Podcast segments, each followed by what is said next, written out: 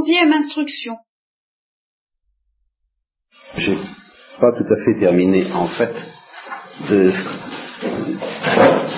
faire toutes les remarques que j'aurais voulu faire sur le troisième degré d'humilité dans la classification que je vous ai proposée.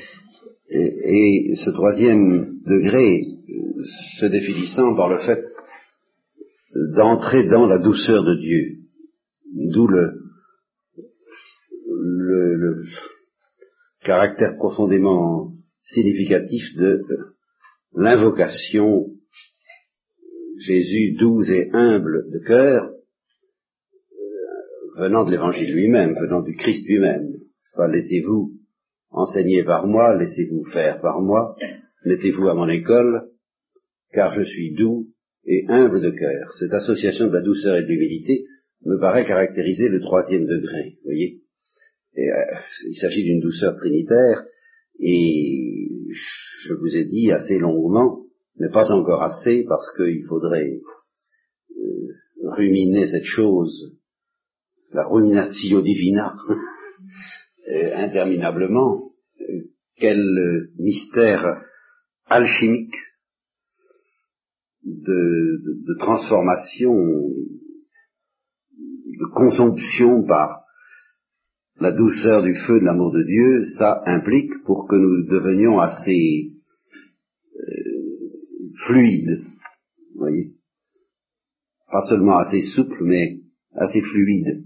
Et quand on arrive dans, ces régions où, la fluidité qui permet d'entrer dans la vie trinitaire se fait sentir, bien c'est à ce moment-là qu'on éprouve, on commence à éprouver ce que dit le psaume, ad nihilum redactus sub et descivi, j'ai été réduit à rien, parce que euh, justement rien de ce qui est naturel, de ce qui est humain, de ce qui est normal, n'est suffisamment subtil, voyez, pour euh, entrer en, en résonance, en, en harmonie, en, en, pour que ça coule, quoi, avec la douceur de Dieu. Et alors, je vous ai dit qu'il était bon de passer par la Sainte Vierge. Euh, une des raisons pour lesquelles la Sainte Vierge nous aide à économiser les souffrances nécessaires pour connaître ça, eh bien, elle se retrouve, paraît-il, dans les douze degrés d'humilité de Saint Benoît. Ce que je ne savais pas, je suis bien heureux de l'avoir appris, c'est que euh, le Christ dit, euh, pharisiens hypocrites, vous nettoyez le dehors de la coupe et du plat et vous ne nettoyez pas le dedans. Bien, nous sommes tous un peu des pharisiens hypocrites, et pas seulement par hypocrisie, mais aussi par bêtise, par inconscience, parce que nous, ne connaissons pas les profondeurs de notre âme, nous sommes occupés plutôt, nous, dans le travail de la perfection, nous allons du dehors vers le dedans, du, plus visible, euh, du plus spectaculaire, à nos propres yeux, de ce qui nous paraît le plus grave, le dehors de la coupe et du plat, nous le nettoyons, d'abord. Et puis nous mettons des années à découvrir que le dedans n'est pas au point. Et alors, si on suit ce, progrès-là, cet ordre-là dans le chemin de la perfection, eh bien, on suit le chemin le plus compliqué, le plus onéreux, le plus difficile, le moins humiliant. Évidemment, le moins humiliant, parce que le, dehors est nettoyé d'abord. Alors vous avez belle apparence, vous comprenez Et aux, aux yeux des autres, ou au moins aux vôtres. Mais en réalité, justement, le plus dur reste à faire et on ne s'en doute pas. Parce que, à l'intérieur même de ces œuvres apparemment bonnes que nous produisons, eh bien, euh, comme dit saint Augustin, n'est-ce pas, qui dit il y a cette différence entre l'orgueil et les autres vices, que les autres vices nous font commettre des œuvres mauvaises, tandis que l'orgueil s'introduit jusque dans les œuvres bonnes pour les corrompre, comme le sirocco, n'est-ce pas, du, du dedans. Le verre est dans le fruit avec euh, l'orgueil. Alors on met du temps à découvrir ça, et c'est très onéreux et c'est très douloureux. Tandis que avec la Sainte Vierge, c'est le contraire. Elle vise à la tête, elle écrase la tête du serpent, tout de suite. Quitte à ce qu'on soit mordu au talon et qu'on on, s'en passer, elle, elle, attaque immédiatement le, cœur de la place, c'est-à-dire euh, l'orgueil et l'humilité le combat entre l'orgueil et l'humilité, ça, la Sainte Vierge nous passe tout sauf l'orgueil.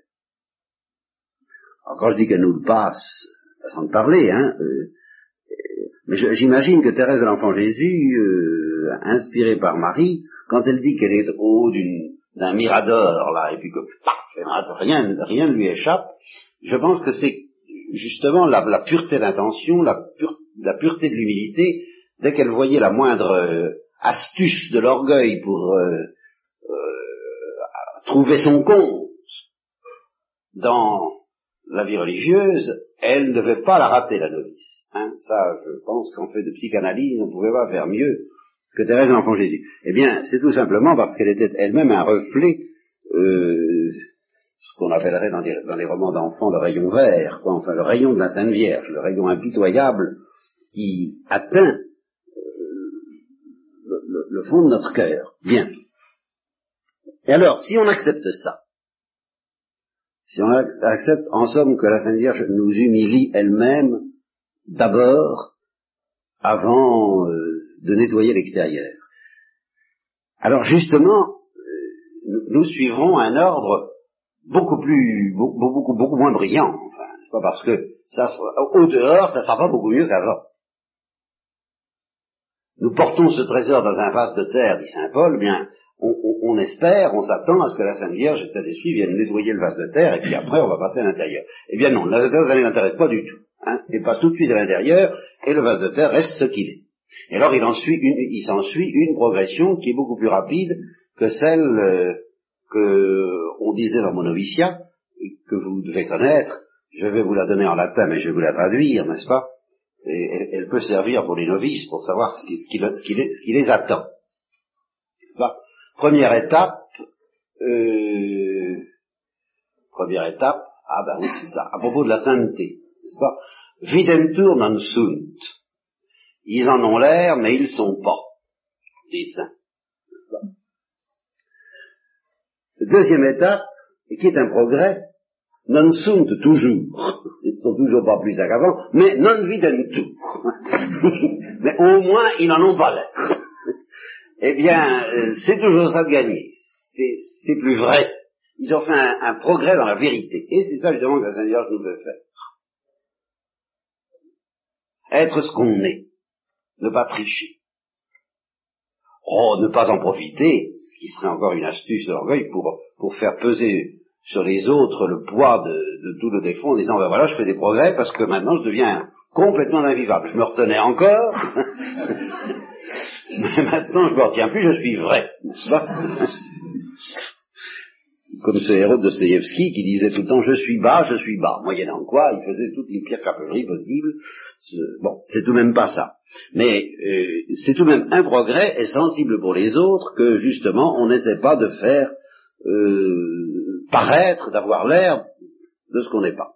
Troisième étape, et alors c'est celle-là justement qui par définition ne peut pas être apparemment différente de la seconde, et toute l'affaire est là, sunt non videntur. Petit à petit, la Sainte Vierge vous sanctifie, mais personne ne s'en aperçoit, pas même vous. Au dehors, ça change pas beaucoup.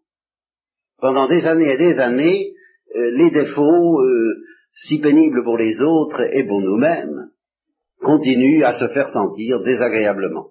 Simplement, il y a tout de même un petit changement que les autres sentent avant nous d'ailleurs. Je, dirais, les épines sont là,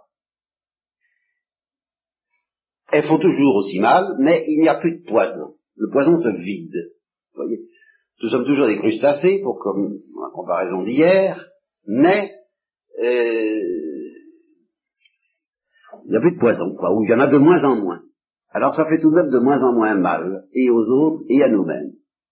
Et puis alors la dernière étape, qui évidemment est celle du paradis, ou euh, au moins du purgatoire, et sunt et videntur, ils le sont et ils en ont l'air. Alors pour en arriver là, euh, il y a euh, une ordonnance à suivre, c'est la morale chrétienne, pour vous c'est la sagesse monastique, la sagesse traditionnelle que, Saint Benoît connaît beaucoup mieux que tout ce que je pourrais vous dire. Donc j'ai pas grand chose à vous en dire, si ce n'est qu'il faut toujours l'envisager comme une ordonnance, comme une ordonnance médicale qui permet à l'Eucharistie de faire son œuvre. Le véritable remède, euh, l'antidote qui guérit de tous les poisons, ce ne sont pas vos efforts, ni vos records, ni la règle monastique, ni la vie religieuse, ni même l'office divin, c'est le corps du Christ lui-même et le sang du Christ reçu quotidiennement. Il n'est pas possible qu'il n'ait pas le dernier mot, à condition que vous lui laissiez la place. Alors pour lui laisser la place, il faut suivre une certaine ordonnance que j'ai résumée en, trois chefs. Et alors là, vraiment, je m'excuse parce que c'est très grossier à côté des finesses de la règle de Saint-Benoît. Mais enfin, euh, ça a l'avantage de présenter, vous, vous saurez bien vous-même interpréter toute la règle de Saint-Benoît à l'intérieur de cette ordonnance. Alors, euh, premier point, eh bien, euh, un régime alimentaire convenable, n'est-ce pas? Si vous voulez que la douceur de Dieu pénètre en vous et vous envahisse et vous consume, eh bien, il faut vous nourrir convenablement. Et vous nourrir d'abord du corps du Christ et du sang du Christ, je viens de le dire, ça c'est l'aspect positif. Vous nourrir de la parole de Dieu, c'est l'alexio divina c'est aussi tout l'aspect euh, d'enseignement vital que qu'offre la liturgie elle-même, à force de prier et de prier les psaumes, on, entre en familiarité avec toute la sagesse, toute la doctrine de l'Église et des pères de l'Église, eh bien c'est une bonne nourriture. Et alors en même temps, ben, il faut éviter les poisons, et alors ça, euh, vous, vous, êtes dans de bonnes mains, vous êtes à l'abri, vous avez une chance incroyable. En, France, la situation de ce côté-là est assez désespérée, même dans les communautés, parce que il y, a, les livres saints, naturellement, il y a les pères de l'Église, naturellement, mais il y a les revues. Et aller empêcher les religieux et les religieuses de lire les revues. Or, les revues sont toxiques, de plus en plus toxiques, actuellement, sans parler des bouquins. et je parle au point de vue de la foi, je ne parle pas au point de vue des mœurs, c'est pas tellement mieux d'ailleurs. Mais enfin, ça, au point de vue des mœurs, ça a toujours été un problème, mais au point de vue de la foi, c'est quand même nouveau. Alors, je, je, vous en parle pas si ce n'est pour vous inviter à rendre grâce de cette protection merveilleuse que vous avez de ne pas avoir de nourriture empoisonnée sous le nom de catholique, avec imprimature ou sans imprimature, entre les mains et sous les yeux quotidiennement. Car même s'il n'y a pas de poison, à proprement parler hérétique, et c'est bien rare qu'il n'y en ait pas un ou deux par page, il y a quand même une dispersion, vous comprenez, il y a une niaiserie, il y a une superficialité dont vous êtes euh, préservés, eh bien, remerciez et priez pour vos pauvres frères et sœurs qui euh, auront bien la chance à s'en tirer avec de pareilles ronces et de pareilles épines. C'est, quelque chose de... Passons. Heureusement, avec vous, j'ai pas besoin d'insister. C'est, un repos.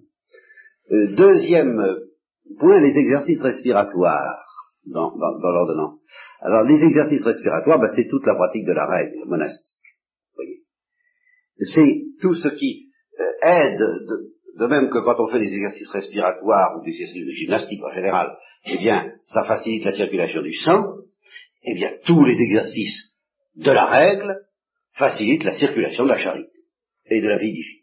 Voilà. Ça, ça, n'augmente pas de soi la foi, l'espérance et la charité, mais ça aide la foi, l'espérance et la charité à pénétrer dans votre sensibilité, dans vos nerfs, dans vos mœurs. Pratique de la charité fraternelle et aussi euh, l'office divin sous l'aspect où il représente un geste d'amour par lequel justement vous essayez de, faire fonctionner votre cœur surnaturel pour chanter votre amour à Dieu, pour lui envoyer des roses, comme disait Thérèse de l'Enfant Jésus, le rosaire d'ailleurs, qui est la petite liturgie, n'est-ce pas, la liturgie du pauvre, à côté de la grande liturgie, la liturgie des riches dont vous bénéficiez beaucoup plus que moi, eh bien, le, rosaire, c'est ça cet aspect de, gratuité et d'envoyer des fleurs euh, comme ça pour, pour rien.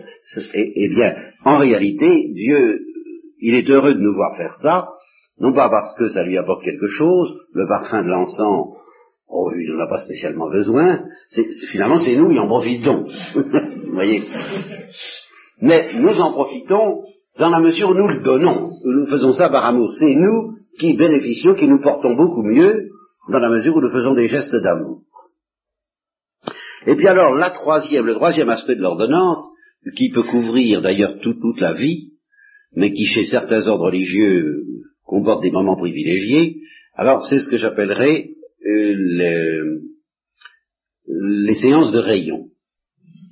Vous voyez, les séances de rayon, euh, ça peut être un bain de soleil, euh, ça peut être euh, une séance de rayon, comme on en subit quelquefois. Eh bien, caractéristique euh, essentielle, on s'ennuie ferme. on s'ennuie ferme, mais ça fait du bien. Voilà, il paraît. Eh bien, eh bien, au fond, l'oraison,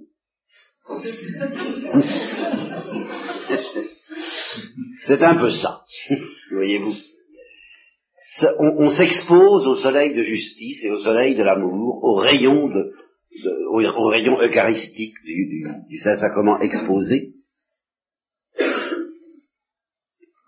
J'ai reçu dans, dans, mon courrier, je crois, euh, avant-hier ou hier, cette très belle euh, remarque euh, de quelqu'un à propos de l'exposition du Saint-Sacrement. Elle me dit, il ne faudrait pas parler de l'exposition du Saint-Sacrement, mais de l'exposition de nos, de nos misères devant le Saint-Sacrement.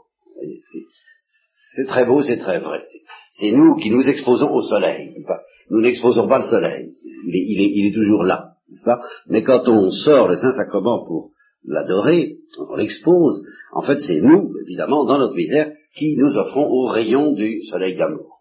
Or, euh, je maintiens que sauf accident, ou sauf sainteté, une fois qu'on a le palais devenu suffisamment délicat pour que ça coule aisément entre Dieu et nous, eh bien on s'ennuie ferme. Faut, faut, faut accepter ça. Après tout, quand on a un parent ou un ami malade et qu'on aime bien, on va le voir à l'hôpital pour lui faire plaisir. La durée de la visite est généralement d'une demi-heure, ce qui correspond à la durée de l'oraison chez les dominicains, quelquefois d'une heure, ce qui correspond à la durée chez les carmélites. Bon, bah, que ça dure une demi-heure ou une heure, bah, on attend que ça passe. Hein, ce que vous voulez, on attend que ça passe pour lui faire plaisir. Alors on s'occupe comme on peut, c'est pas, c'est pas la tête qu'on fait qui est importante, c'est qu'on soit là. Ça lui fait plaisir aux malades, aux mourants, à celui qui s'ennuie, à celui qui est seul, aux, prisonniers. Vous voyez, j'étais malade, vous m'avez visité, j'étais prisonnier, vous êtes venu me voir. Eh bien, on parle du divin prisonnier, il est prisonnier dans notre cœur et il demande à sortir, je vous l'ai dit hier, et puis il est prisonnier, mais mettez euh, derrière les grilles, imaginez que vous allez lui rendre visite, et puis euh, cherchez pas à savoir quelle tête vous faites, il est content de vous voir là. Et si vous vous ennuyez, c'est pas parce que lui est ennuyeux. Ça, c'est, c'est parce que nous, nous ne savons pas goûter. n'est-ce pas? Ça, Jésus a un goût de manne pour nous. Alors, euh, on trouve ça, euh, on dort, on, somnole, on a des distractions. Euh, ça fait rien. On est là. Vous voyez, quelqu'un qui nous aime. J'ai un peu connu ça. J'avais une grand-mère. Je m'amusais pas du tout, quoi. Eh ben, J'étais étonné parce que je lui disais rien d'intéressant. Mais elle était contente parce que j'étais là. Voilà. Eh bien, l'oraison, c'est ça. C'est un peu d'être là pour lui faire plaisir. Alors, si vous donne de sentir sa présence, très bien. Profitez-en surtout. N'est-ce pas? Réchauffez-vous, blottisez-vous, soyez heureux. Mais si euh, des fois vous sentez plus rien du tout, eh bien, ne croyez pas que vous perdez votre temps, ou plutôt acceptez de le perdre pour lui faire plaisir. Comptez pas votre temps comme des avares. Sachez le perdre. Voilà pour l'ordonnance. Et alors, celui qui suit l'ordonnance, avec fidélité, alors je, rappelle très rapidement, à travers une, ultime image, une dernière image, tout ce que je vous ai dit hier, eh bien, il produit forcément euh, un accroissement de la vie divine en lui, et cette vie divine rencontre une résistance, celle que je vous ai dite être du cœur de pierre, Et ça provoque, alors c'est là la comparaison nouvelle et dernière que je vous propose, ça provoque un abcès. Vous voyez? Ça gonfle. Et ça fait mal. Ça fait de plus en plus mal. C'est propre d'un abcès, c'est que ça fait de plus en plus mal. Et il y a un moment, on se dit, je, on va, je, je n'y tiens plus, je ne vais pas y tenir, ça n'est plus possible, ça ne va pas pouvoir durer. Et généralement, c'est à ce moment-là que l'abcès crève. Il se produit un déchirement, et alors, ça coule. On, est, on, est, délivré par le don des larmes dont je vous parlais. Voilà, je, je crois que j'ai à peu près dit euh, tout ce qui me paraissait indispensable de dire euh, sur ce sujet si essentiel de notre, de ce qui nous attend. Voyez, c'est un petit peu un prospectus que je vous distribue. Euh, voilà les, les, voilà le programme. Voilà ce, à quoi vous pouvez vous attendre si vous êtes fidèle dans l'hôtellerie du bon Dieu, et c'est après tout ça un monastère bénédictin, n'est-ce pas? C'est la maison du bon Dieu, c'est l'hôtellerie du bon Dieu. Et voilà. Alors maintenant, je reviens au sujet de ce matin qui est la contemplation de la croix du Christ comme manifestation offerte à l'Église du secret le plus intime de Dieu, du secret le plus intime de son amour pour nous. Et alors, il y a dans l'Évangile quelque chose d'assez étonnant, auquel j'avais jamais pris garde sous cet angle, car j'y avais déjà pris garde et j'en ai déjà parlé, mais c'est il, y a une demi-heure à peu près que j'ai pris conscience que euh, cet épisode de l'Évangile représente très exactement dans toute l'histoire du monde, dans toute l'histoire de l'Église, et par conséquent l'histoire du monde, la toute première contemplation euh, explicite, officielle, notée de la croix par l'Église. Alors évidemment, il y a la tradition qui nous dit que la Sainte Vierge était au pied de la croix, et nous savons que la première à avoir regardé la croix comme l'Église, et en toute perfection, c'est la Sainte Vierge. Et là-dessus, j'aurais beaucoup à dire, parce que il faudrait que je vous parle du mystère de Saint François d'Assise et des stigmates, parce que je pense qu'il s'est réalisé secrètement dans la Sainte Vierge à ce moment-là, mais alors là, vraiment, non, ça, on ne peut pas. Hein. Il faut savoir, euh, faut savoir trancher, faut savoir choisir, il faut savoir faire des sacrifices. Mais l'évangile n'en dit rien de cette contemplation de Marie au pied de la croix. La tradition de l'Église et le Saint-Esprit, oui, mais l'évangile, non. Par contre, dans l'évangile, il y a la toute première contemplation de la croix, et dans le sens implicite, bien sûr, et dans le sens de ce que j'essaie de vous dire, très, très, très net dans l'évangile.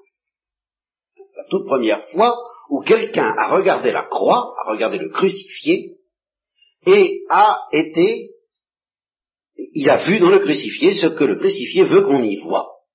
Et c'est le bon là. Voilà. Alors ça c'est tout à fait extraordinaire et c'est Saint Augustin qui m'a aidé à le comprendre dans un texte que j'ai jamais pu retrouver. Était-ce de Saint Augustin Était-ce un écrit attribué à Saint Augustin? J'ai trouvé ça dans un gros bouquin des pères de l'Église qu'il y avait au Sauchoir dans ma maison d'études. J'ai lu ça, j'ai jamais oublié, je m'en suis abondamment servi en prédication, j'avais vu le retrouver. Je pense que je n'ai pas inventé, que je n'ai pas eu euh, une, une glossolalie ou une apparition inconsciente d'un texte, mais j'ai jamais vu le retrouver. Alors, je suppose que c'est Saint Augustin, et je vais vous en faire part parce que ça vaut vraiment la peine. Saint Augustin, euh, il dit, ben, on, on pense que le bon larron a eu de la chance, et de fait, il a eu de la chance.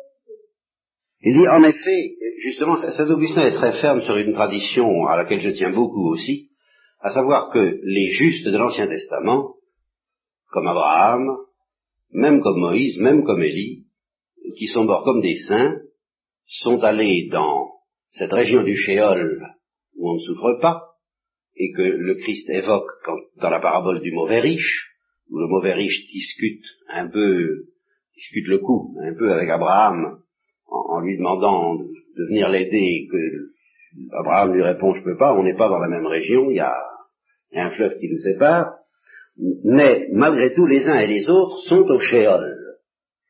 il y a la région délicieuse du Shéol, la région euh, bon, et puis il y a la région de la réprobation. La, oui. Mais c'est toujours le Shéol, c'est-à-dire que c'est une salle d'attente. Aucun des justes de l'Ancien Testament n'a vu Dieu face à face avant que Jésus-Christ ne descende au Shéol, après avoir justement euh, racheté le genre humain, pour ouvrir les portes solennellement, les portes du royaume des cieux. Élevez-vous, portes éternelles, le roi de gloire va entrer, il ouvre les portes, et Abraham a vu ce jour et s'est réjoui, parce qu'il a attendu, comme tous les autres, euh, que Jésus-Christ vienne, il a attendu dans la douceur, dans la paix, dans la consolation, dans la joie, tout ce que vous voudrez, mais il n'a pas vu Dieu face à face. Euh, L'Épître aux Hébreux est assez net là-dessus. ils n'ont pas eu la récompense qui nous est promise, parce qu'ils ont été priés de nous attendre. Nous qui avions un sort meilleur, à savoir justement de connaître Jésus-Christ dès ici-bas sur la terre. Eux, ils n'ont pas connu Jésus-Christ sur la terre, ils l'ont donc attendu, Abraham l'a attendu, et euh, Jésus-Christ lui a ouvert la porte du royaume des cieux. De sorte que, dit saint Augustin, jamais personne n'avait entendu une parole comme celle dite, et n'avait pu entendre une parole comme celle dite au Bon Larron, je te dis que ce soir, alors que Bon Larron est encore sur la terre, tu seras avec moi dans le paradis. Et le paradis, c'est le lieu où on voit Dieu face à face. Ça n'est plus le géol. C'est le royaume des cieux. Le royaume des cieux a été inauguré par Jésus. Et Saint Augustin dit, que personne n'a jamais entendu ça. Et alors, il est, très remarquable que, le bon larron, en effet, il a été crucifié sous l'Ancien Testament, et il est mort sous le Nouveau. N'est-ce pas? Il a été crucifié, les portes du royaume des cieux n'étaient pas encore ouvertes, et quand il est mort, elles étaient ouvertes. Et alors, le soir même, il a été avec Jésus dans le paradis, Jésus ayant eu la bonne idée de mourir avant lui pour lui ouvrir la porte, pour lui préparer la place, et le bon larron est entré tout de suite. Alors ça, c'est un événement historique, vous comprenez, c'est fantastique. Alors Saint Augustin dit, bah oui, il n'y a pas doute, il a eu de la chance. Il a eu de la chance, mais il a eu aussi du mérite et bien plus de mérite qu'on ne pense. Non pas d'être crucifié, parce qu'il y avait le mauvais larron qui était crucifié aussi, et qui souffrait aussi, et il n'a pas eu le même mérite. Le mérite qu'il a eu, le bon larron, et auquel on ne prend pas garde suffisamment, mais c'est tout simplement de dire, souviens-toi de moi, Seigneur, dans ton royaume, ce chant sur lequel la liturgie euh, byzantine nous offre une si belle mélodie qui est vraiment une très belle chose. Et alors saint Augustin fait remarquer, mais ce qui est extraordinaire, c'est pas d'avoir dit ça, mais c'est le moment choisi par le bon larron pour dire ça. Parce que c'est le moment où même les apôtres, ils n'y croyaient plus. Et ils n'y croyaient plus parce que c'était pas si facile que ça d'y croire. Il, faut croire, justement, que n'était pas facile. Et pour une bonne raison, c'est que le Christ n'avait plus visage humain. C'est dit dans les psaumes. Je, suis un, ver de terre et non plus un homme. Bon, ben vous savez, croire au Christ quand il faisait des miracles et qu'il parlait avec puissance et autorité, c'était, ça, supposait déjà une grâce, une grâce admirable, puisque le Christ admire que Pierre lui dise tu es le Christ, le Fils du Dieu vivant. Mais à ce moment-là, ben, il fallait une grâce pas mal, mais, mais, mais sur la croix. Mais sur la croix, Pierre, il n'osait plus y croire. Voyez? À ce moment-là, personne, personne, en dehors peut-être de Jean et de la Sainte Vierge, bien sûr, n'a offert sa foi intégrale, sans, défaillance, à ce moment-là. Les princes des prêtres n'en parlons pas, ils étaient convaincus d'avoir gagné la partie, descendent à croix, et nous croirons. Voilà, hein, c'est tout simple. Bon, les Romains, euh, on s'en fichait, quoi. C'était, réglé. Et les apôtres n'y croyaient plus. Et il y a un passage de Dostoevsky qui est très étonnant dans un, un roman qui s'appelle L'idiot, comme par hasard, justement. oui. Eh bien, où euh, un marchand russe euh, possède une reproduction du cri un Christ en croix, un tableau. Et le, héros, qui est le prince Weshkin et qu'on appelle l'idiot, justement parce que parce que c'est un simple d'esprit. Voilà simplement.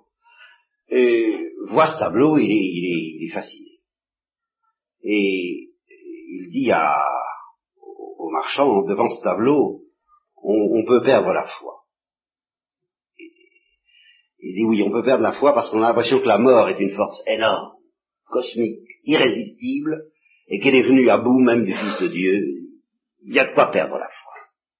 Et il faut bien comprendre ça. Devant la contemplation du Christ crucifié, on peut perdre la foi. Et quand les, gens perdent la foi à cause du problème du mal, et quand moi-même j'ai perdu la foi, au fond, en bonne partie à cause du mystère du mal, eh bien c'est tout simplement que j'ai perdu la foi devant le Christ crucifié. En fin de compte, j'ai pas tenu le coup. Vous voyez, les camps de concentration, toutes les horreurs, toute la... bon, ben, il faut garder la foi au milieu de tout ça. Ben, c'est pas facile. Enfin, tout au moins, c'est un don extraordinaire, et les apôtres n'en ont pas su. Alors Saint Augustin dit au bon larron, alors c'est là que Saint Augustin est inspiré à son tour, il lui dit, mais enfin, qu'est-ce qui t'est arrivé? C'est pas... Qu'est-ce que c'est que cette histoire-là? Évidemment, en, scrutant les Écritures, comme il l'a expliqué aux disciples d'Emmaüs, on aurait dû savoir, évidemment. Hein les Juifs auraient dû savoir. Les princes des prêtres auraient dû savoir. Ils étaient payés pour ça en quelque sorte. Que le serviteur de Dieu serait un serviteur souffrant. Et ils étaient en train de jouer leur rôle consciencieusement dans le scénario, d'accomplir le programme prévu dans les psaumes et dans les prophéties, sans en apercevoir. Ils auraient dû s'en apercevoir. Eux. Ah oui. Ils s'en apercevaient pas. Ils étaient aveugles. Et les apôtres auraient dû comprendre que c'était la réalisation du chapitre 53 d'Isaïe, sur lequel justement butait l'eunuque d'Éthiopie, et, que probablement le Christ a rappelé aux disciples d'Emmaüs. Mais ils savaient plus. Ils savaient plus, ils savaient plus où en étaient. Ils, connaissaient les Écritures. Ah oui, ils connaissaient les Écritures, mais ils n'en savaient rien. Mais toi, toi, oh, larron, quand est-ce que tu avais lu les Écritures? Est-ce que tu prenais le temps? Demande Saint Augustin entre deux, entre deux brigandages, là, euh, de feuilleter un peu tout ça pour te rendre compte euh, que, comment as-tu su que c'était là, que c'était le roi des cieux, que c'était la réalisation des, prophéties sur le Messie? Comment as-tu su cela? Alors que ceux qui auraient dû savoir ne savaient plus. Où, où avais-tu appris tout ça? Et alors il prête au bon larron cette réponse qui m'autorise à dire que c'est la première contemplation de l'Église dans toute sa profondeur, cette réponse extraordinaire, il dit non, je n'étais pas instruit de ces choses, non, je n'étais pas préparé à comprendre et à savoir tout cela, non, j'avais pas étudié les Écritures, mais Jésus m'a regardé. Et dans son regard, j'ai tout compris. Voilà. Et eh bien voilà, il a compris ce que Dieu veut nous faire comprendre c'est-à-dire la folie de son amour pour nous. Et le Christ avait dit, nul ne vient à moi si le Père ne l'attire, eh bien il n'y a pas de doute que devant le Christ défiguré, qu'il n'était même plus un homme, réduit à l'impuissance, apparemment en échec, il n'y avait plus rien d'attirant. Qu'est-ce qui pouvait attirer le bon larron vers ce crucifié, si ce n'est, en effet, cette fois, le Père? Donc, c'est ça le don du Saint-Esprit à l'Église, c'est le, grand don du Saint-Esprit à l'Église et qu'il faut demander, c'est de savoir lire, en, somme, ce que le bon larron a su lire dans le regard du Christ à ce moment-là, et, que personne ne peut comprendre si, ça ne lui est pas donné. Des yeux pour voir, des oreilles pour entendre. Ça, il faut demander ça inlassablement, vous comprenez? vous priez, vous savez, euh, de par cette prière que vous obtiendrez tout ce que vous demanderez, surtout si vous demandez, comme dit le Christ, l'esprit bon. Il dit enfin quand même, vous qui êtes mauvais, vos enfants vous, demandent un œuf, est-ce que vous leur donnez un scorpion? Ils vous demandent du pain, est-ce que vous leur donnez un serpent? Bon, eh bien c'est vous qui êtes mauvais, parce qu'il ne leur envoie pas dit, hein Bon, il nous l'envoie pas dit. Si vous qui êtes mauvais, vous savez donner de bonnes choses à vos enfants, comment votre Père des pourrait-il vous refuser le Saint-Esprit, l'Esprit bon, l'Esprit de bonté, si vous le lui demandez. Donc vous ne devez pas hésiter, à savoir que vous serez exaucé. Mais qu'est-ce qu'il faut demander? Ben justement, cet esprit qui va vous permettre de voir dans le crucifié et dans le regard du crucifié sur vous, bien cet amour qui a dit à la religieuse dont je vous ai parlé, tu comptes pour moi, ou qui a dit à Angèle de, de Foligno, ce n'est pas pour rire que je t'ai aimé. Il ben, faut demander ça. Parce que quand on a vu ça, eh bien, en face de la croix, je serais tenté de dire, et le bon larron, lui, il pouvait se le permettre parce qu'il était crucifié aussi. Eh bien, on ne regarde même plus les souffrances, on regarde ce qu'a regardé le bon larron, et c'est ça qu'il faut demander au Saint-Esprit. Il regarde, on regarde le ciel. Souviens-toi de moi tu seras dans ton paradis. Vous comprenez, c'est la soif du ciel qui a, qui a intéressé, qui a attiré le bon larron vers le Christ crucifié. Et c'est ça qu'il faut demander Christ crucifié, c'est le ciel. Une fois qu'on l'a fait, cette équation dans notre cœur, ou plutôt que le Saint-Esprit l'a faite, qui nous a aidé à pressentir le ciel à travers le crucifié, et à voir le crucifié dans la lumière du ciel, et pas autrement, parce que c'est dangereux de le regarder autrement. Autrement, vous le regardez comme les impies, dont il est dit, euh, viden crucem non viden unctionem. Il voit la croix, il ne voit pas l'onction. C'est-à-dire, il voit la croix, il ne voit pas le ciel. Si vous voyez la croix sans voir le ciel, vous êtes en danger. En danger de perdre la foi. Comme les apôtres. Il faut demander la grâce, en regardant la croix, de, sentir le ciel. À travers le regard du Christ. Qui vous dira, ce soir même, je te promets, tu seras avec moi dans le paradis, tout en restant dans l'obscurité de la foi, maintenant qu'il a ouvert les portes, elles sont ouvertes. Et on peut être euh, possédé par une certaine gloire dès maintenant, même dans l'obscurité de la foi, parce que Jésus-Christ nous a ouvert la porte du royaume des cieux. C'est déjà fait. Ben, il faut demander ça inlassablement. Et alors, ce qu'on comprend en même temps, ce que le bon larron a compris dans le regard du Christ en même temps, c'est que ce royaume des cieux, eh ben, est un royaume de miséricorde, de douceur et de miséricorde, et on comprend, on entrevoit le mystère de la miséricorde dont je voudrais vous parler, et dont j'ai commencé à vous parler à travers l'histoire de Saint Antoine, à savoir la miséricorde, c'est, mais, il faut passer par le ciel pour comprendre la miséricorde, c'est le bouleversement de quelqu'un qui est au ciel en face de quelqu'un qui ne l'est pas. C'est ça la miséricorde. C'est le bouleversement de quelqu'un qui a accès au royaume des cieux, qui sent bien qu'il a accès au royaume des cieux, et qui regarde ceux qui n'ont pas accès au royaume des cieux, et que ça bouleverse. Alors ça, vous savez, on ne le fait pas exprès. On ne fait pas plus exprès d'être bouleversé de miséricorde qu'on ne fait exprès d'être, d'avoir le cœur broyé de contrition. Tout ça, on ne s'excite pas plus à la miséricorde qu'à la contrition. Tout ce qu'on veut faire, c'est d'accepter que la miséricorde fasse chavirer notre barque parce que nous avons une petite barque de perfection, euh, voilà, j'aime Dieu, ça va, etc. Bon, si l'ouragan de la miséricorde passe par là, vous, tout ça va être balayé. Vous allez faire comme le cordonnier de Saint-Antoine, vous n'allez plus vous occuper de votre perfection, vous allez dire, euh, non, qu'il m'arrive n'importe quoi, mais qu'il soit sauvé. Vous allez, comme Thérèse de l'Enfant Jésus, vous allez être possédé par l'esprit de la miséricorde. Ce n'est pas nous qui pouvons le faire. Tout ce que nous pouvons faire, c'est de ne pas trop résister quand ça se présente. Quand la folie de la miséricorde se présente à nous, eh bien, nous pouvons demander la grâce et obtenir la grâce euh, de ne pas lui dire ce que j'ai déjà évoqué à propos de la parabole des invités au banquet. C'est intéressant, laissez votre adresse. Euh, un peu plus tard, si vous permettez, parce que pour le moment, je, ne peux pas me laisser bouleverser comme ça, parce que vous voulez, euh, j'ai un équilibre à sauvegarder. Alors là, demandez ça. Et je pense que Saint Antoine, après avoir vu le petit cordonnier, il a dû se retirer assez bouleversé, et il a dû avoir un équilibre hérémitique légèrement différent de ce qu'il avait connu avant. Je ne sais pas comment, mais ça avait pu être tout à fait pareil. Alors, je vais vous raconter encore une histoire. Je, termine, elle, pourrait presque terminer la retraite, de sorte que je suis un petit peu embêté pour savoir ce que je vous dirai demain matin. Enfin, on y arrivera bien. D'autant plus que cette histoire, euh, à son tour, peut être la source de bien des réflexions. Alors, je, suis, très content de vous la, raconter parce que j'en ai un peu, non pas le monopole, parce que elle est, relativement facile à découvrir, mais enfin tout de même, vous ne la trouverez pas comme ça dans les manuscrits de Thérèse de l'Enfant Jésus, parce qu'il n'y est pas. Mais c'est une parole de Thérèse de l'Enfant Jésus. Et c'est une des paroles les plus étonnantes que j'ai jamais entendues d'elle. Peut-être que d'ailleurs je ne vais pas vous la dire ce soir, pour le plaisir de vous faire languir, euh, et selon le temps qui me sera dévolu par mon appareil. Hein.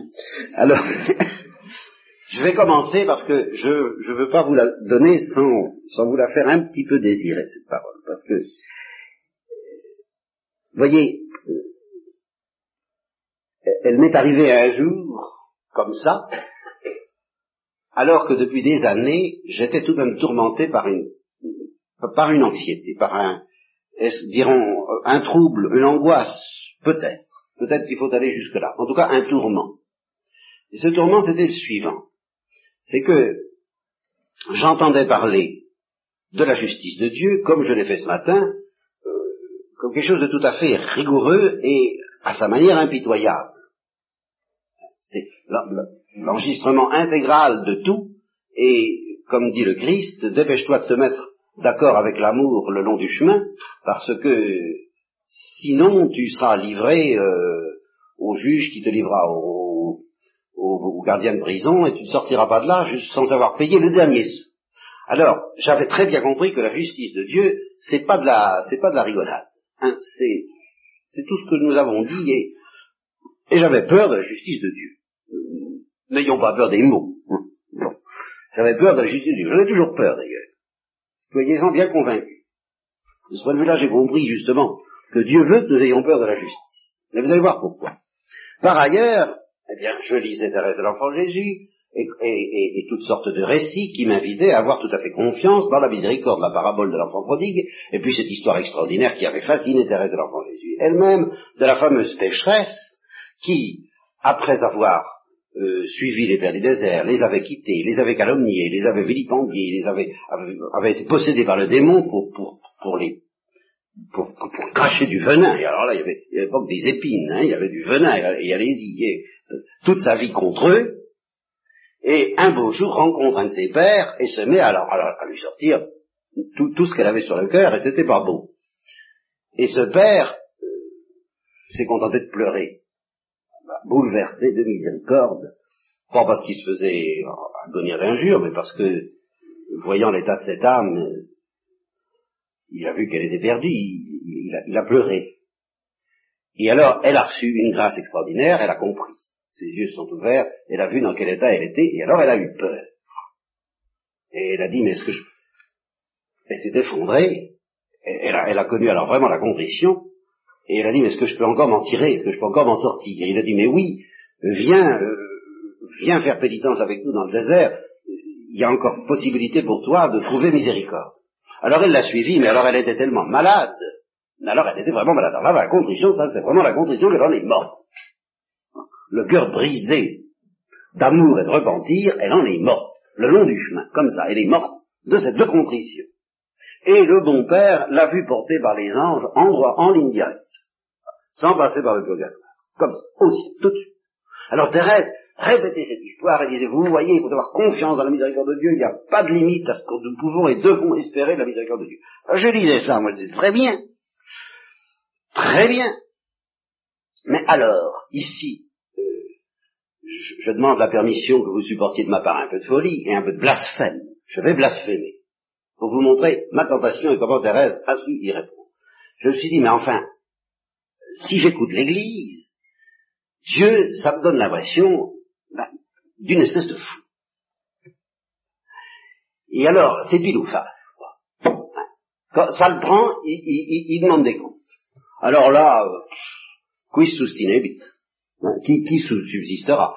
On, avait lu l'histoire d'un religieux aussi qui était mort en odeur de sainteté, c'était un religieux, c'était parfait, c'était très bien, on était dans l'admiration de toutes ses vertus, et puis un petit frère convert l'a vu en purgatoire et pour de très longues années, pourquoi? Pourquoi? Parce qu'il avait gardé quelque attache à son jugement propre. Alors en lisant ça, je me suis dit non, je arriverai jamais, possible, comment si, si, si, ça lui prend de, de demander justice. Voilà. Sur quoi que je vais tomber C'est très gentil tout ça, mais enfin c'est pile ou face. Je vous répète, si c'est la miséricorde de l'union de c'est fini, c'est réglé. Très bien, je ne demande pas mieux d'y croire, mais il y a la justice. Et alors, d'où une, une, réelle anxiété. Et alors, euh, ayant un tempérament assez absolu et intellectuel, je n'acceptais pas, il faut que je vous en dise deux mots, et ça me permettra effectivement de vous faire languir jusqu'à demain matin pour la parole de Thérèse de l'Enfant Jésus, mais elle sera bien préparée, le terrain sera bien préparé. Je n'acceptais pas la solution que la plupart des chrétiens adoptent pour tous ces problèmes-là, et que j'appelle la solution du compromis. La métaphysique des chrétiens, la métaphysique des gens de manière générale, peut, se résumer ainsi un peu. Je, vais vous expliquer. Euh, toujours dans Dostoevsky, le, le vieux Karamazov convoque ses enfants et il leur demande est-ce qu'il y a de l'immortalité? Est-ce qu'il y a une immortalité? Est-ce qu'il y a une vie après la mort? Et alors il y a l'incrédule qui s'appelle Ivan qui dit non, il n'y a, pas de vie après la mort. Et puis il y a le, novice, le, saint garçon qui s'appelle Alyosha, qui lui dit oui, il y a une vie éternelle. Alors, euh, vieux Karamazov dit, hum, il se retourne vers Ivan et lui dit, t'es sûr qu'il n'y a pas tout de même un peu de vie éternelle après la mort Ça doit être toi qui as raison. je ne peux pas croire qu'il y ait vraiment une vie éternelle, comme dit Alyosha, mais par ailleurs, qu'il n'y ait rien du tout, alors il y a peut-être un petit peu quelque chose. Vous voyez Et c'est ça toute la métaphysique des gens. Un peu de Dieu, un peu de néant, un peu d'éternité, un peu de, un peu de miséricorde et un peu de justice. Vous voyez de même, quand on se dit, est-ce que Dieu, j'ai fait une conférence récemment euh, assez violente, j'allais dire contre les laïcs de Nancy, pour la question de savoir si Dieu souffrait de nos péchés. Alors j'aurais dit, écoutez, croyez-y ou n'y croyez pas, doutez ou ne doutez pas, faites ce que vous voulez, hein. il souffre ou il souffre pas. Mais surtout, n'adoptez pas la solution consistant à penser qu'il souffre un peu. Il souffre pas un peu, il souffre pas du tout, ou il souffre infiniment de nos péchés. Voilà, parce qu'en Dieu, c'est comme ça. Il n'y a pas de demi-mesure. Bon. Alors, la, la, solution par rapport à la justice et à la miséricorde, eh bien, c'est de dire, oui, oui, il faut craindre la justice, d'accord, mais enfin, pouf C'est peut-être pas si grave puisqu'il y a la miséricorde. D'autre part, on nous dit qu'il faut avoir confiance en la miséricorde. D'accord, mais peut-être pas fier parce qu'il y a tout de même la justice. Autrement dit, comme on dit en médecine, en pharmacie, ils tamponnent la miséricorde par la justice et la justice par la miséricorde, n'est-ce pas? Vous savez que, les Normands ne sont pas des gens très, très faciles à la confiance et qui disent euh, je, suis de ce tempérament-là, c'est pour ça que j'étais sensible moi à, cette tentation de se dire faut avoir confiance à la miséricorde, mais vous comprenez hein, Parce que les Normands disent méfie-toi de ton père, méfie-toi de ta mère, méfie-toi de tes. Il y en a qu'un. Tu peux lui faire confiance, t'as pas besoin de te méfier, c'est le bon Dieu. Écho. Ce qui veut dire, et encore. encore, t'y fies quand même pas trop. Alors, je me disais, bon, avoir confiance dans la miséricorde, oui, mais, mais, oui, mais. Vous voyez, oui, mais. Bon. Eh bien, j'étais conscient quand même que ça ne peut pas être la solution. Parce que la justice, ça reste la justice. Puisque la justice, c'est la vérité, que c'est l'enregistrement haute fidélité de toutes nos actions, euh, le, film de nos actions ne peut pas être brouillé à cause de la miséricorde. la justice ne peut pas être atténuée par la miséricorde. Et d'autre part, la miséricorde n'est pas atténuée par la justice. Alors, la question devenait donc de plus en plus urgente, et je crois que décidément je vais quand même avoir le temps de vous donner la réponse, celle de Thérèse de l'Enfant Jésus, la, question de sur quoi je vais tomber. Alors j'avais quand même déjà le pressentiment de la réponse, heureusement parce que j'aurais pas pu vivre sans ça, c'est irrespirable, je, je, sentais à travers la Sainte Vierge qu'il y a ce que j'appelais la sécurité des pauvres, c'est-à-dire de, de, ceux qui ne savent pas sur quoi ils vont tomber, mais qui se sentent en sécurité précisément parce qu'ils acceptent de ne pas savoir. Et qu'en l'acceptant de ne pas savoir, d'avoir cette pauvreté suprême, de ne pas savoir sur quoi qu'on va, sur quoi qu'on va tomber, et en donnant cette pauvreté à Dieu, de dire, eh ben, je ne sais pas, et je m'en remets à, toi et je fais, j'essaie de te faire confiance, eh bien, il y a une certaine sécurité qui, qui, qui, vous est donnée par le Saint-Esprit, euh, euh, ipso facto. Alors je vivais là-dedans, euh, vaille que vaille, tant bien que mal, claudiquant, et puis un beau jour, alors je suis tombé sur cette parole de Thérèse de l'Enfant Jésus qui m'a absolument foudroyé et, fiché au mur, si je peux dire, n'est-ce pas, de, stupéfaction, de stupeur, mais d'une stupeur euh, admirative et, enthousiaste, enfin libératrice, parce qu'elle a été exactement dans ce problème. Alors, je l'ai lu dans les notes de l'édition photographique euh, des manuscrits. Elle n'a jamais écrit, c'est une, parole prononcée et recueillie par euh, les sœurs. Euh, mais je crois qu'elle est très authentifiée. De toute façon, comme on dit en italien, si non è vero, è bene trovato. Si c'est pas vrai, c'est bien trouvé. C'est-à-dire que c'est profondément vrai au point de vue éternel. Donc, elle enseignait ce que je vous dis là, la pécheresse qui, est, qui est sauvée au dernier moment et qui va directement au ciel, elle disait à ses sœurs, vous n'avez pas le droit de craindre le purgatoire, vous devez espérer indomptablement euh, éviter le purgatoire, aller au ciel directement. La miséricorde, la miséricorde, la miséricorde. Alors, comme on vivait dans un climat qui n'était pas spécialement ce genre-là, euh, c'était pas d'ailleurs spécialement la faute de Mère Marie Gonzague, c'était l'ambiance générale du temps, on l'avait même traitée d'orgueilleuse parce qu'elle espérait arriver à la sainteté, et on avait tendance à lui dire, c'est certaines sœurs en particulier, certaines religieuses, ce que les prieurs auraient dit si elles avaient lu le manuscrit avant qu'il paraisse, à savoir, elle en prend à son aise, la petite, hein, euh, on, la sainteté, c'est autre chose que ça. Si elle croit qu'on y arrive comme ça, c'est pas vrai. Elle traite ça avec légèreté. Et la justice, et la justice, et la justice. Alors ça peut durer longtemps un dialogue comme ça, vous comprenez? Thérèse disant la miséricorde, la miséricorde, et les sœurs, comment? La justice, la justice, vous comprenez? Et alors justement, Thérèse étant euh, pas du tout une baratineuse, ne pouvait pas répondre la miséricorde atténue la justice? Non, elle ne niait pas l'existence de la justice. Alors, c'est comme ça qu'elle a été mise au pied du mur, et c'est comme ça qu'elle a trouvé cette réponse fantastique, dont, je, suis vraiment heureux de vous faire bénéficier, parce que elle, doit, elle, est à la fois comme tout ce qui est authentique, comme tout ce qui est évangélique, c'est à la fois très libérateur et très exigeant. Et nous verrons demain matin à quel point c'est exigeant. Et en même temps, c'est magnifiquement libérateur. Donc la sœur en question lui disait, vous en prenez à l'aise avec la justice de Dieu, vous, vous êtes bien prétentieuse, vous êtes bien inconsciente, vous vous rendez pas compte, ça se fait pas comme ça. Parce que pour moi c'est tout simple, oui, oh là là, tout simple. Et, la justice de Dieu, qu'est-ce que vous en faites de la justice de Dieu pour la, pour la fois. Alors elle en a fait jusque là, et alors elle lui a sorti ça comme ça, elle lui a dit, écoutez ma sœur, vous voulez de la justice de Dieu, vous aurez de la justice de Dieu. Moi, je veux sa miséricorde, j'aurai sa miséricorde. Car on a de Dieu exactement ce qu'on attend. Et l'histoire n'est pas finie, car la sœur est morte. Et c'est un des rares cas où Thérèse a eu une, lumière prophétique. Elle l'a vue au purgatoire. Et elle l'a regardé, la sœur en question, d'un air de dire, eh bien, si je vous avais cru, eh bien, j'y serais pas. Eh bien, nous verrons demain ce que signifie cette réponse et pourquoi en effet il suffisait d'y croire pour l'éviter.